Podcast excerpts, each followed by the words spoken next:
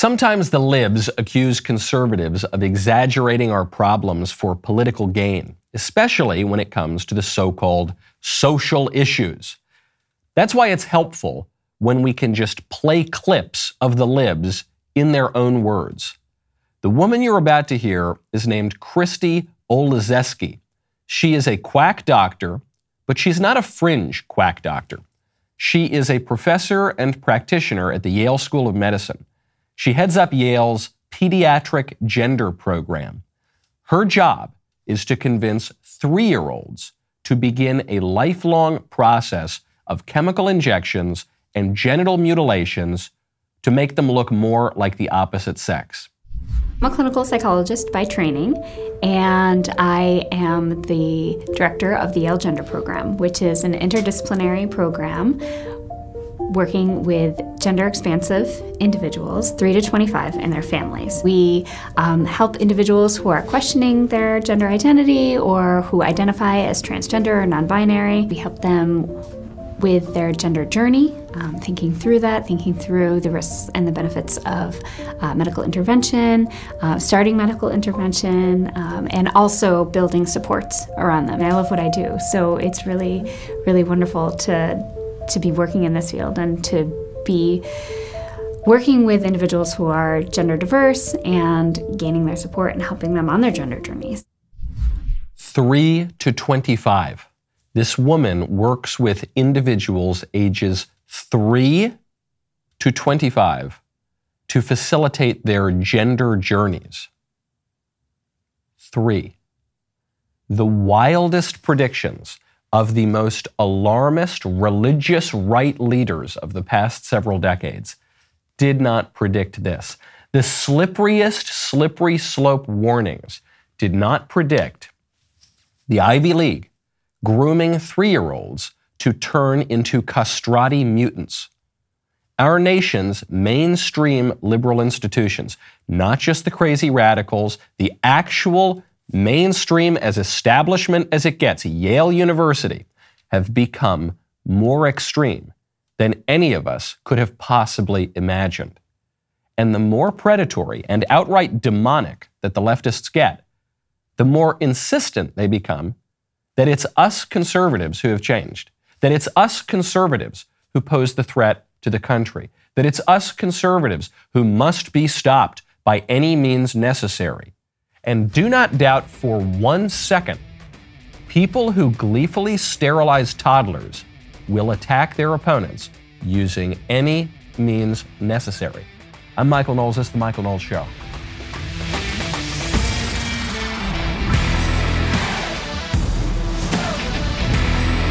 Welcome back to the show. My favorite comment yesterday is from Mark McConville, who says, My wife suggested a drinking game every time Michael says libs. I now have a serious buzz halfway through the video. Oh, yeah, you'll be dead by the end of the video. Because libs, it just sums it all up. Some people want these really serious, self-serious terms, or very specific terms. Actually, it should be progressives. Actually, I'm, you should talk about the leftists. Actually, no, it's just the libs. They're just the libs.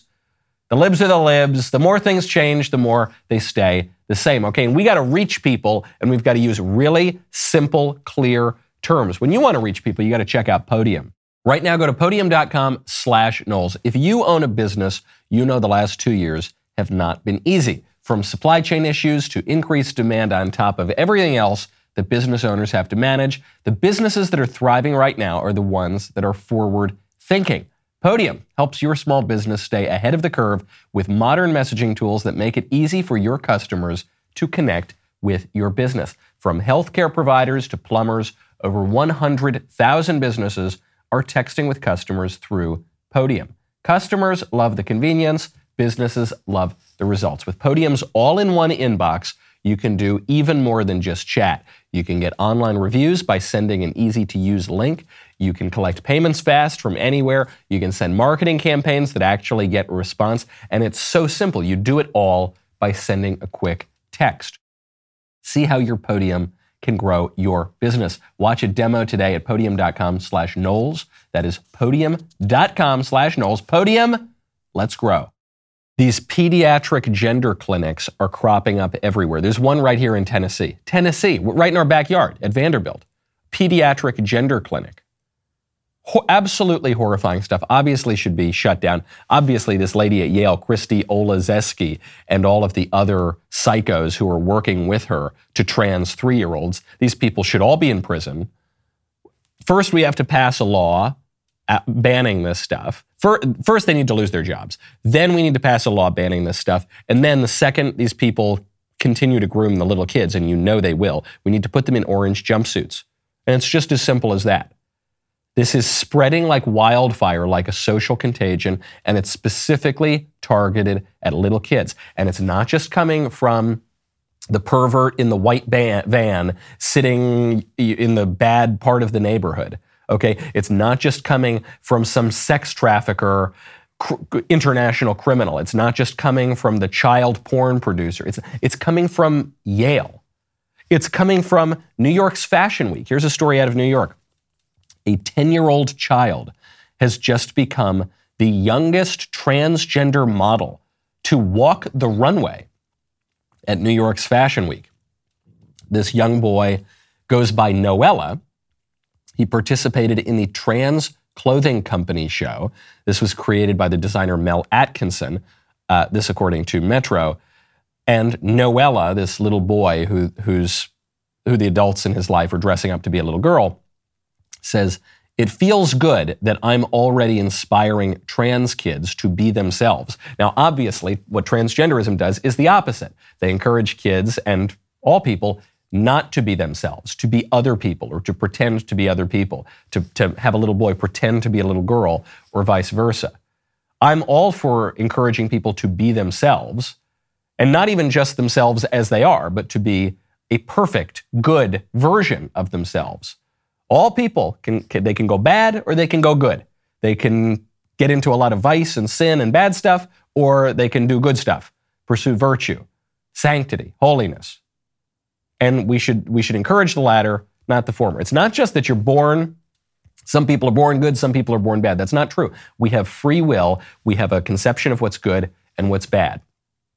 Okay, and we and we can know something about that and pursue that. Here, we're getting the worst possible version. We're encouraging people to only pursue really bad stuff and then to just pretend to be totally different than they are outright. How on earth does a 10 year old kid wind up doing a drag dance at New York Fashion Week? Obviously, because this poor little boy has pervert parents. His current guardians, that's how it's described in the article. I don't even know what the relationship of these adults are to the kid. I just know that they're perverts. Ray and Dee McMaher uh, told Metro that Noella, who's this little boy, began socially transitioning at the age of four. So you, so you read that and you say, Ray and Dee, that sounds like normal people, right? But I know they're not normal people because they're transing their little four year old. So, of course, these guys are both, guys or girls, I don't know what they are, are both sexual deviants. They identify as non binary. And so, whose fault is this? The primary fault is the fault of the parents or I don't know the parents, the current guardians, as this is ambiguously described in the paper. But the parents are the fault of us. That's really what this is about. We can't just say those guys are perverts or girls or whatever they are. We can't just say they're perverts, they're, this is their child abuse. Yeah, it is. They're primarily responsible, but we let this happen we let this happen. How on earth did these people adopt a child or do it, or through surrogacy create a child? I, I actually don't know if it's two guys or two girls or a guy and a girl. The fact that I don't know that is our fault politically because we've radically redefined marriage, so we have no idea what marriage means. We tolerate all sorts of sexual degeneracy, so men can pretend to be women and women can be, pretend to be men and they can pretend to be ambiguous. People are having a surgery called sexual nullification. That means they just chop off their genitals entirely. And we tolerate this. Not only do we tolerate this, we celebrate this. And if you in any way criticize it, you're called a hater and you can be ostracized from society. I'm not sure that this video will remain on YouTube. You know, I broadcast my show in part on YouTube. I'm not sure that this will even be allowed to be kept up because I don't think that these pervs should be allowed within 300 yards of a child. And I don't think they should be able to pretend that their union is a marriage. And I don't think they should be able to pretend that whichever one of them is a man, either or none of them is a man is a girl, or vice versa, or that they're neither. That's our fault. We let it get this far. We in the political community. We let the libs go this far because so many conservatives, what did they say? Well, it doesn't affect me. I think government should get out of the marriage business entirely. Well, I don't know what people do in their bedroom between consenting adults. That's none of my business. I don't I think this is my business. I don't want kids on drag on drag red carpets. I don't want kids little boys dancing around like little girls for the satisfaction of perverts at New York's Fashion Week. I don't want these Yale psychopaths to be able to trans 3-year-olds. Th- that's a political problem. That's why the government's always involved in marriage, by the way, because marriage is the fundamental political institution, and the state, meaning the political community, obviously has an interest and obviously always has some kind of say in how to raise the next generation. That's what it is. That's what marriage is. Marriage is a lifelong bond, a union between a man and a woman for the sake of the generation, the procreation, and the education of children. We have a say about that, or we should or we just let this we let this go. Uh, and I, do, I blame the libs, but I expect it of the libs. Really, here my my special ire is for those squishy conservatives who let it get this far because they didn't have the moral clarity, or even if they did have the moral clarity in a lot of cases, they didn't have the moral courage to say no. Sorry, Ray and Dee McMaher, you don't get to pretend that your non binary union is a marriage and you don't get to either purchase a child or adopt a child or rent a woman's womb and create a child in this way that establishes the domination of technology over the origin and destiny of the human person. And you do, it's not about you. You don't get to do your weird stuff. Sorry, there are rules and standards, and we are going to defend them. When you want to have a good political order, you need to communicate this stuff clearly. When you want to communicate, you've got to check out Pure Talk. Right now, go to puretalk.com, enter promo code Knowles Podcast. Thanks to Bidenflation, you are paying way more money than you should for gas, for groceries. Polls show that 94% of Americans are upset or concerned about the impact of rising prices. Obviously, 95% believe that soaring inflation is very or somewhat serious. As a result of this, Every business is trying to nickel and dime you. How much can they squeeze out of you to offset their increasing costs? Every business except for Pure Talk. Pure Talk gives you talk, text, and plenty of data for just $30 per month. No price increase there. You're probably paying 90 bucks a month for your current cell phone plan. I am a Pure Talk customer. They are incredibly reliable. I know everyone's so hesitant to switch cell phone plans, even if they hate their cell phone company. I was that way too. And then I got Pure Talk and I got it on a nice new Apple iPhone. And I tell you, the 5G coverage is great. The switch is super duper easy. You can do it in 10 minutes. Right now, Pure Talk is offering their best discount ever just to our listeners one month free. Lock in that talk, text, data on America's most reliable 5G network for just 30 bucks a month, plus one month free when you make the switch today. PureTalk.com, enter promo code Knowles Podcast for this special offer. That is PureTalk.com, promo code Knowles Podcast. Speaking of fashion, there is a pastor in Kansas City. I'm going to use that term pastor loosely. I don't know what kind of bizarre sect this guy is a pastor of, but he calls himself a pastor. He's got some sort of flock in Kansas City, and he's very upset at his congregation because his congregation would not buy him an expensive Movado watch. See, that's how I know you still poor, broke, busted, and disgusted because of how you've been honoring me.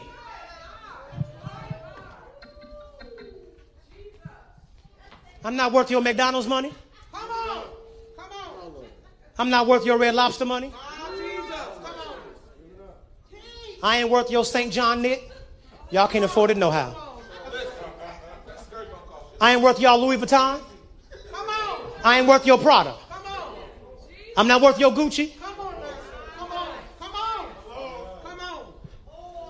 Mother, oh, I'm saying this, and I promise you, Deacon it's not with respect of want. I'm saying it because I want you to understand just what God is saying. You can buy a Movado watch in Sam's. Yes. And y'all know I asked for one last year. Here it is the whole way in August. I still ain't got it. Y'all ain't saying nothing. Let me kick down the door and talk to my cheap sons and daughters. So I, I, really get a kick out of this guy. I know what he's doing is evil, but I really it gave me a great idea because I don't want a Movado. I, Movado I find is a little too modernist. It's a little too, but but I would like a Patek Philippe watch And they're, you know, look, they're a bargain. You can get those for anywhere from what? $20,000 to a, few million. And so I think this guy can do it to his flock here. I, we've got, there are a lot of listeners out there. What? You, you listeners out there, you're too cheap to buy me a Patek Philippe watch? You're listening to this show every day. Every single day I'm sitting here. You know I want a nice $200,000 Patek Philippe watch, and you're too cheap. You're too busted to buy me that watch. You would probably be pretty offended if I said that. I would like the watch, by the way, but you would probably be pretty pretty offended if if uh, I said that, and rightly so. And you would have the right to be much much more offended if I were speaking as a pastor. I mean, that guy is dressed up like a priest. He's obviously not a priest, but he puts on the uniform of a priest. He, he has a little collar, a fake collar, or some whatever fake religious orders this guy took, and he's using that from the position of a wolf in sheep's clothing, which is very specifically warned about in the Bible. And he's trying to fleece his flock to buy him nice jewelry. We tend to have a more visceral and negative reaction to guys like this, even than we do to the atheists, even than we do to the radicals, perhaps even than we do to the blasphemers and the heretics and the libs. So I guess this guy is a heretic. But we, we, we have a more visceral, visceral reaction to people who pretend to be on our side, but are actually coming from the position of our enemies and our opponents. This actually explains why the conservatives are so revved up against Liz Cheney. Because if you just look at voting record, is Liz Cheney worse than Nancy Pelosi? No, of course not, not even close. If you, if you just looked at voting record, Liz Cheney is more conservative than her replacement in the House leadership, Elise Stefanik. Elise Stefanik has a much more liberal voting record than Liz Cheney. Now, you might say Elise Stefanik is from New York. She's got a more liberal district. Liz Cheney from Wyoming. But whatever. That's just if you look at the, at the voting record. But Liz Cheney puts on the Republican skin, puts on the Republican collar and uniform as a wolf in sheep's clothing because every time it matters, every time there's a vote that counts, she sides with the libs. John McCain used to do this. John McCain talked a good game. He sided with the Republicans. He even sided with Trump, whom he hated, I think 83 to 85% of the time, even Trump. And yet, on the crucial votes, on the Obamacare vote, the vote that he, John McCain ran his last campaign saying, I will vote against Obamacare. I will vote to overturn Obamacare. And when it comes to that moment, John McCain walks into the room, into the Senate. He's going to be the deciding vote. He votes no. Wolves in sheep's clothing. And we react naturally, and I think rightly against this, because we understand that betrayal is a very, very bad sin. Dante keeps coming up this week. In Dante's Inferno, in hell, the lowest sin, the absolute pit of hell that you find Satan frozen in a lake of ice, is betrayal, specifically the betrayal of one's benefactors. At the bottom of hell, you've got this three headed Satan gnawing on three people in, in the three heads Judas, Brutus, and Cassius, people who betray their benefactors. Judas, obviously, who betrays Christ. That's why we react against that. And we're right to. Do not betray your flock. Do not lead one of the little ones astray. There's that verse in the New Testament where Christ is saying, People who lead even any of these little ones into sin, who cause even these little ones to stumble, it would be better for that man to have millstones tied around his neck. And very often, this verse is misinterpreted as talking about physically attacking a little one, or, or abortion, maybe killing a little one. But it's actually causing the little one to stumble. It's actually referring to scandal. It's referring to wolves in sheep's clothing coming in and betraying their mission and betraying their flock and leading people astray. Don't do that. Don't do it for a Movado watch. Don't do it for a nice plush profile in the New York Times. Don't do it for a cushy gig on MSNBC or CNN. Speaking of religion, one of the most famous or infamous new atheists of the 2000s, uh, Sam Harris. The, the, new atheists, for those who don't remember, was Sam Harris, Christopher Hitchens, Richard Dawkins, and Daniel Dennett. And it was more a publishing phenomenon than it was a real intellectual movement. But it was a bunch of guys who said religion is bad. And they did it because they were attacking Islam, because uh, radical Islam was a big topic of concern then after 9 11. And they used the specifics of Islamic terror attacks to attack religion generally. And a bunch of very shallow thinking teenagers thought this was really smart. I was one of those shallow thinking teenagers. I was really taken up by it. The new atheists have aged like milk. And uh, now the new atheists are not even being applauded by the libs because they've transgressed certain norms of wokeness and uh, political correctness. But it's uh, worth remembering these guys, Daw- Hitchens is dead, but Dawkins, Dennett, and Sam Harris, th- these are, even though they sometimes contradict political correctness, they are men of the left. Sam Harris just proved this when in an interview he said, look, yeah, it's bad that the liberal oligarchy, Twitter and big tech, it's bad that they covered up the Hunter Biden laptop story and they censored the New York Post and they stopped people from messaging the story, which was damaging to the Bidens, to one another. That's bad, but you know, look, it was to stop Trump, so yeah, censor away. At that point, Hunter Biden literally could have had, had the corpses of children in his basement. I would not have cared, right? It's like it's, there's nothing. First of all, it's Hunter Biden, right? It's not. It's like it's not Joe Biden, but even if Joe, like even the, whatever scope of Joe Biden's corruption is, like if you if we could just go down that rabbit hole endlessly and and understand that he's getting kickbacks from Hunter Biden's deals in Ukraine or wherever else, right, or China, it is infinitesimal compared to the corruption we know Trump is involved in. Now that's not that doesn't answer the people who say it's still completely unfair to not have looked at the laptop in a timely way and to have shut down the you know the New York Post's Twitter account. Like that that's a, just a conspiracy that's a left-wing conspiracy to deny the presidency to Donald Trump. Absolutely it was. Absolutely. Right? But I think it was warranted. It was a left-wing conspiracy. It was censorship. It was wrong. Maybe it was illegal. I don't know uh, but who cares? It was all sorts of sin, sinful and all sorts of terrible, uh, but it was worth it. So, on the surface, this story is not that interesting. Wow, one of the most famous atheists in America is advocating immorality. Not exactly a man bites dog story, of course. The guy has no real solid moral foundation. He, he has tried to create some way of justifying the existence of objective morality without God. That is a fool's errand. That's not possible. So when push comes to shove, when it gets to something he really, really wants, like kicking Trump out of office, he says, yeah, the ends justify the means. It's immoral, but whatever. You know, who cares? Sure. Sure. The bigger takeaway here is that the libs will do anything to stop Trump and his supporters, even Sam Harris Sam Harris, by today's standards, is one of the more moderate libs. And even he says, yeah, do anything to stop Trump. Because they called Trump Hitler. They said Trump is Hitler, Trump is the embodiment of evil. And so if they use that kind of language for Trump and his supporters, and you and me, folks, and anyone to the right of Hillary Clinton, if they use that kind of language, then of course they will do absolutely anything to stop us. We can't be surprised when people who kill the babies and trans the kids and rig elections and censor all sorts of material and who admit that these things are immoral, when they do those sorts of things, we cannot be surprised. There's nothing they won't do to stop the evil orange man.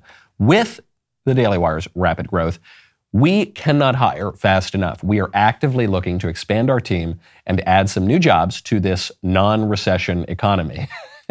I suggested we hire a dedicated team of cigar rollers. Unfortunately, that was overruled for now, which is absolutely outrageous. I'm looking for new employment as a result of that. I, I just don't feel supported here, okay? If I can't have a delicious sto- anyway, the Daily Wire is currently looking to hire exceptional performers to join our wonderful ad revenue team. If you have experience in digital advertising, audio sales, and campaign optimization and client services, we would uh, love to hear from you right now. If you know how to roll a proper cigar, that is even better. I would like to hear from you right now. Go to dailywire.com slash careers, view our openings, and apply. dailywire.com slash careers.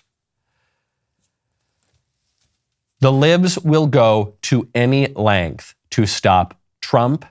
And by Trump, we mean you and me and all the conservatives. Trump is a symbol, Trump is a vessel. All political candidates are to some degree symbols and vessels.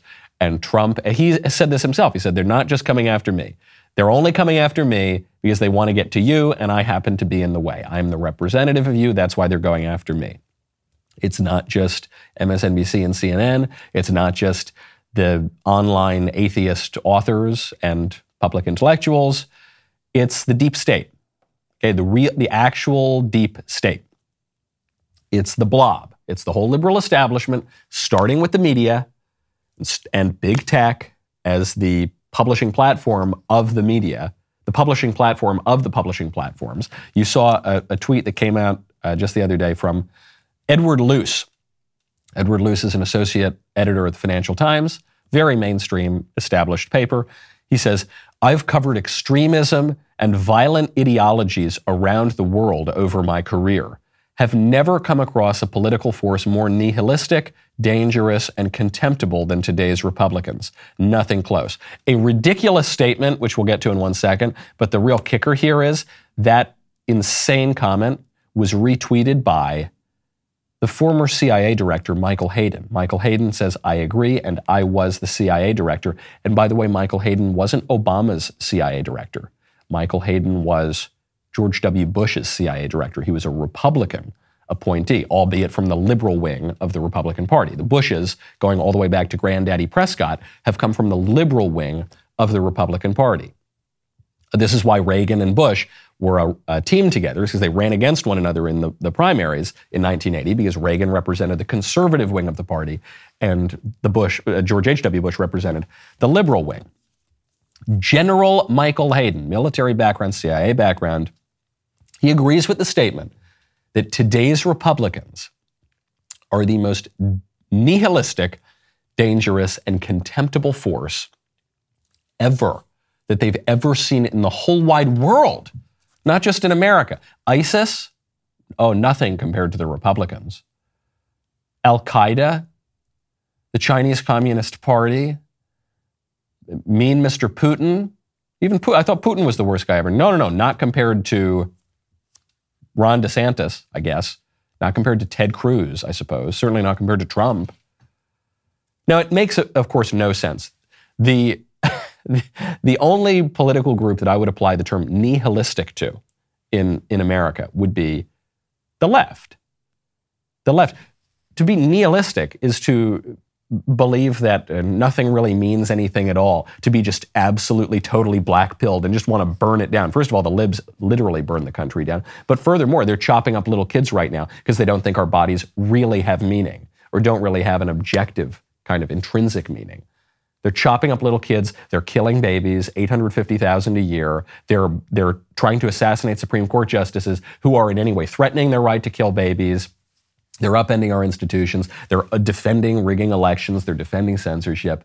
If you're going to call anyone nihilistic, it's so bizarre to accuse the, the Republicans who say, hey, you know, hey, guys, would it be possible? I'm, we're not even going to outlaw all abortions. Could we just like have slightly fewer every year? I have never seen a more extreme nihilistic date. Hey guys, would it be, look, if we're going to chop off people's uh, appendages and stuff and, and pump them full of hormones and turn them into castrati, can we wait until they're, I don't know, like five? I've never seen a more extreme, evil, dangerous. Uh, hey guys, you know, could we, you know, marriage, you know, it's a fundamental unit of society. Could we, you know, how there was a definition of it for all of human history everywhere until uh, like five minutes ago. Maybe should. I've never seen a more extreme. You, you probably don't even want us to go to monkeypox orgies. Well, uh, okay, all right, fine. That's what they say. That's what they believe. Michael Hayden is not just some crazy blue check. He is a crazy blue check. He is a lib, I guess, but he, the guy was the CIA director, okay? The guy was a general. This stuff is in institutions that wield extraordinary, covert, clandestine, often abused, unaccountable power against you, They're telling you that. When people tell you what they're doing, you should believe them. So, what do the Republicans do in this case? Elon Musk has an idea, and I get a real kick out of Elon Musk. The guy's doing a lot of good in many ways in the world, but this one was a head scratcher. Elon Musk was asked by a donor what the Republican Party needs to do better. And Elon Musk said that the GOP needs to be more compassionate on immigration. He says that, that the GOP needs to be more compassionate to potential newcomers, and he noted that uh, this is he believes this in part because he chose America for its opportunities. He says immigrants are vital to maintaining a dynamic economy. How much more welcoming to newcomers can we be? We let in millions of people every year. We allow 1 million people to come into this country every year legally. And almost no one is even challenging that. Even though the vast majority of the American people, on poll after poll, uh, reflect and express that they want to drastically reduce the number of legal immigrants who are brought into this country by about 60%. Still, no one in either of the major parties really talks about that. Very few people.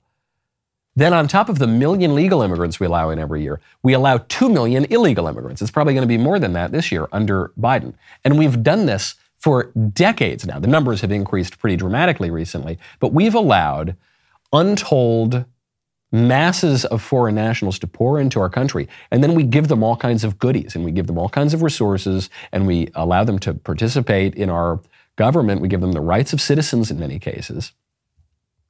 How much more compassionate can we be? I think I think we've been a little maybe a little overly compassionate, not compassionate enough to our own citizens. I think we've been a little reckless actually and imprudent. How much more compassionate can you possibly be? This is an issue of meta politics. This is not just an issue of the immigrants, it's an issue of meta politics. The movement of immigrants into America over the past uh, 60 years or so is the largest migration of people ever in recorded history. How much more compassionate can we be? What that does is it changes our political landscape. The reason the Democrats encourage this, the reason the Democrats changed all our immigration laws, is because they feel that by changing the makeup of the country, the actual people in the country, they will get an electoral advantage. And the data bear that out. Maybe not as much of an advantage as they think that they're getting, but it will give them an advantage, a generational advantage as well and they know it and they brag about it. And they've been bragging about this in academic papers and in the mainstream media for 20 years now. And the Republicans are supposed to, what, go even more in that direction? I don't think so. That's called, not only is that reckless, not only is that wrong, politically, it's also suicidal. You know, our mailbag is sponsored by Pure Talk. You know how much I absolutely adore Pure Talk. Go to Pure Talk today select a plan, enter promo code Knowles Podcast to get one month free. Let's first, before we get to the written mailbag, let's get to the voicemail bag. Hey, Michael. I listened to you on Ben Shapiro show the other day, and you got to the mailbag part where you're talking about how we shouldn't give the death penalty to rapists because that would incentivize them to kill their victims. But I feel like that's contradictory to things you've said in the past about how laws affect people's behavior because culture is downstream of politics. And if you make harsher punishments for crimes, then that makes people less likely to do crime. So why shouldn't we make harsher punishments for rape, i.e. capital punishment, death penalty, so that less people would rape? But you said on Ben Shapiro's show that it wouldn't, well, you didn't say it wouldn't decrease rape. You just said it would incentivize people to kill their victims. But the implication there is that it wouldn't decrease the amount of rapes it would just increase the amount of people who are raped and murdered. Can you explain that to me? Well, you Love were. The show. Thank you very much. You were right up until that very moment, and you even caught yourself, and you said, "Well, okay, you didn't say that it wouldn't uh, decrease rape, or, but you know, but the implication was, but no, the your, your implication, the thing that you inferred, is not something that I implied. Yes, it is true. Harsher punishments for rape would disincentivize rape and because the law is a teacher, you would get less rape. Sure. But at the same time, simultaneously, you would incentivize the rapists who do commit rape to kill their victims if the punishment for murder and the punishment for rape were the same. Because the rapist, in a, in a regime in which rape is punished less severely than murder, the rapist has some incentive not to kill his victim, even though by not killing his victim, he increases the chances that he'll be caught because the victim could go to the police and say what happened. But in a regime in which rape and murder get the exact same punishment, then the, the rapist has absolutely no incentive whatsoever, other than his own obviously malfunctioning conscience, or the conscience that he doesn't really listen to, not to murder his victim. So you create an incentive for the, the rapist to do that. So what we have here is a balancing of uh, different incentives and different desirable outcomes. And what we have to apply here is prudence. I agree if, if you gave the death penalty to rapists, you might, and very likely would, reduce the total number of rapes. You would never get the total number of rapes to zero, but you, you probably would reduce the number of rapes, but you would increase the number of rape victims who are murdered. And I don't think that's worth the cost. So, from the position of prudence, I would say it is worth reducing somewhat the punishment for rape if you are going to decrease the number of rape victims who are murdered, even if by doing so you somewhat increase the incentives to commit a rape or the prevalence of rape. Again, I mean, we're, we, we can't really know the degree to which these things would shift statistically, but even granting the premise, I, I just think from a prudential point of view, by decreasing the number of rape victims who are murdered, that would be worth tolerating getting rid of one of the disincentives to rape. But it's a, it's a judgment call. It's a call for prudence. It's not an exact science. That's why statescraft, statecraft rather, is much more of an art than it is a sort of science that can just be plugged into a computer and formulated by a robot. Next question. Hey, Mike. Congratulations on the uh, new little bundle of joy. I hope it's keeping you up all night and um, have a question of utmost importance for you. This is quite literally, potentially, a matter of life and death. It is that important. Are you a soda or a pop kind of guy? Or are you one of those crazy psychopaths that calls everything Coke? Coke. Yeah. Inquiring minds need to know. Thanks. Soda. The correct answer is soda. I agree with you. The, the absolute decadent maniacs who refer to all different sodas as Coke, all of a Sprite Coke, the, they, they cannot be helped. I don't know how to reach those people, but I call it soda because I grew up on the coasts, grew up in New York, we call it soda. We're not, we're not nice, wholesome Midwestern people there. We don't call it pop. We call it soda. Although these days, I don't drink a lot of soda. I drink silly seltzer water because I am a millennial. I drink black coffee. I drink, I drink, you know, something a little more exciting, so a little more similar to a Coca-Cola, but not a soda, uh, later on after dinner. And occasionally, when I'm feeling sweet and saucy, I will drink an egg cream soda but all the time. It's always a soda, not pop. Next question. Hey, Michael. So, I have a funny story that kind of relates to what you were talking about in a previous episode. So, in 2012, I believe, when Obama was running, a felon from, I think it was Texas, beat him in a lot of West Virginia counties. Like, it was 40 60. Like, it was really close. Made me laugh. Um, complete topic change right here. My sister, who's been struggling with infertility, um, we were talking. She asked me how I felt about Roe versus Wade. I said I 110% agree. It shouldn't have even been decided in the first place. Like, it was great that it was overturned. And she said, I agree. Abortion should never be used as birth control because, you know, women are responsible for their actions, right? And then we got to the topic of rape. She said, and I quote, if I went out today, got raped, and got pregnant, me being infertile, I would 100% no questions asked get an abortion. that made no sense to me. And then she got really mad at me when I said, execute the rapist. Don't execute the baby. The baby had nothing to do with it. Um, so we went back and forth, and then she got really mad at me. But I mean, we're still cordial. Like, I'm close with my sister. But yeah, that argument made absolutely no sense. Thank you. A good point. It, yes, the argument doesn't make sense, but it's one that I've, I've found a lot of pro life people and conservatives stumble on.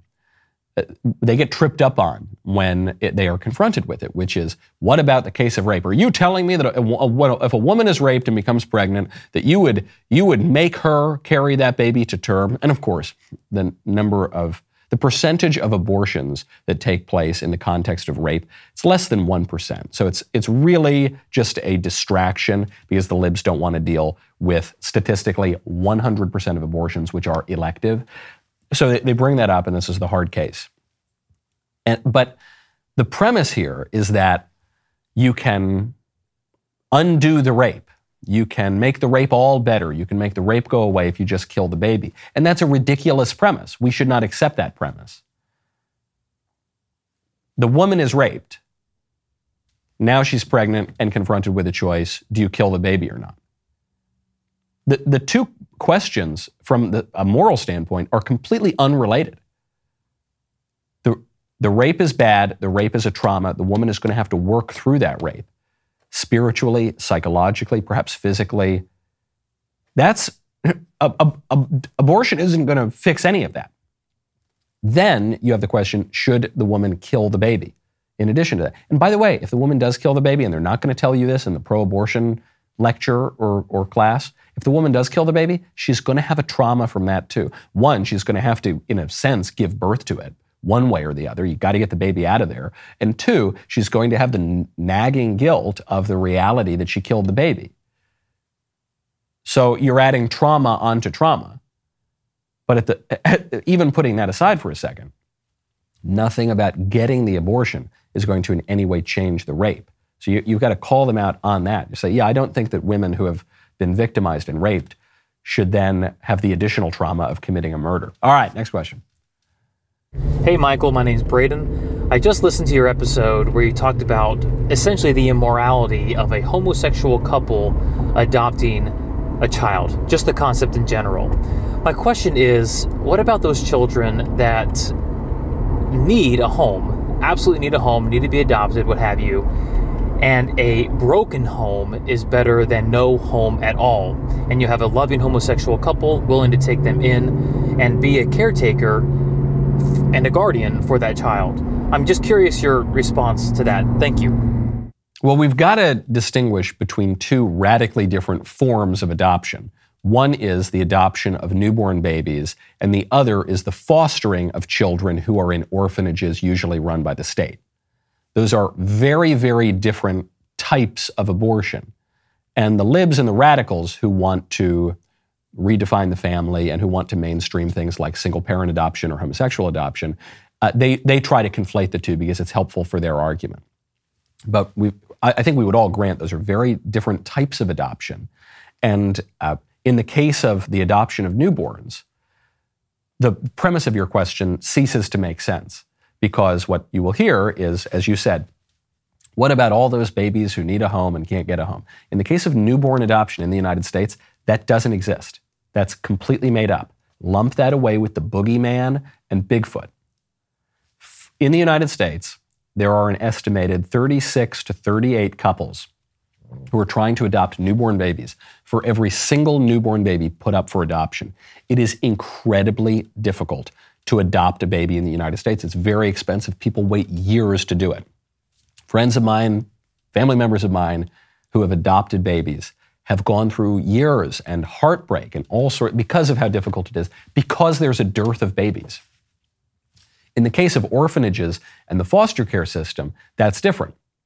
Because in that case, uh, you're, you're, talking about children who have been in terrible homes, who have very frequently been abused and neglected, children who are much, much older, uh, children who could be even in their teenage years. And so it's wonderful when people foster those children and take them into their own homes. But that, that's a, just a totally different sort of circumstance. And so if you're asking me, should homosexuals, homosexual couples or thruples or single parents be allowed to adopt, single parents of any sort of sexual persuasion, be allowed to adopt newborn babies? I would say, of course, absolutely not. That's insane. A, a, child has a right to his natural mother and father. Men and women both have something to, to contribute to the rearing of children.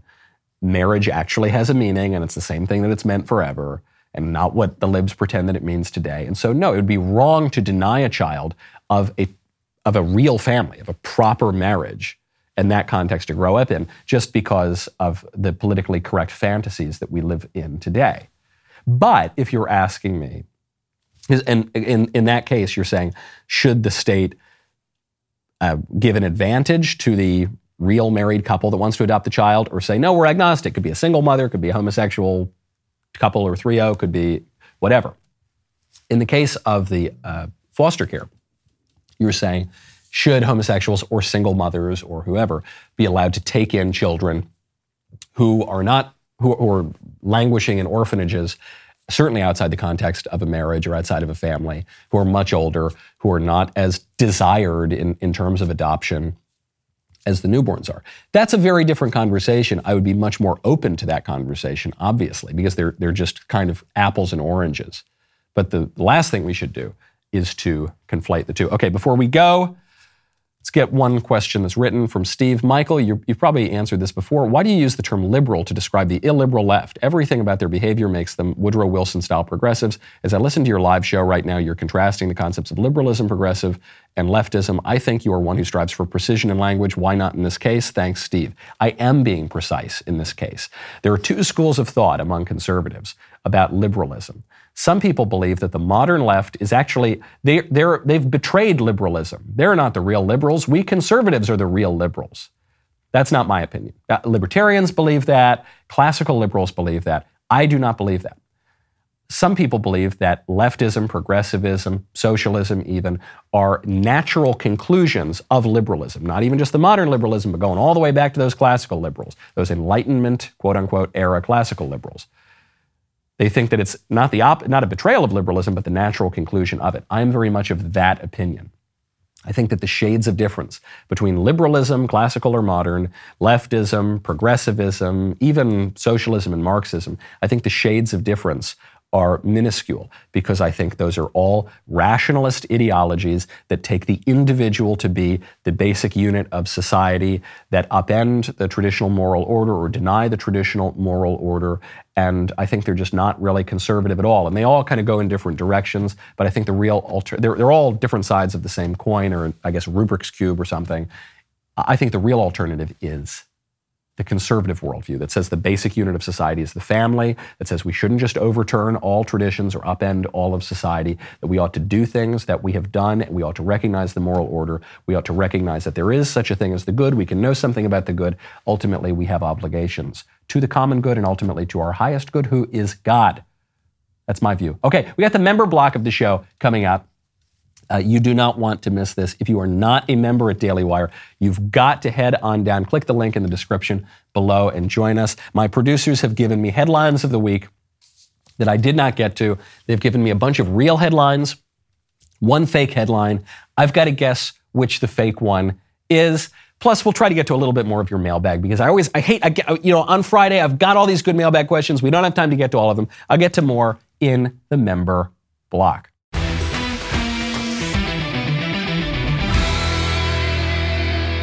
The Michael Knowles Show is produced by Ben Davies, executive producer Jeremy Boring, supervising producer Mathis Glover, production manager Pavel Vidovsky, editor and associate producer Danny D'Amico, associate producer Justine Turley, audio mixer Mike Coromina, and hair and makeup by Cherokee Hart.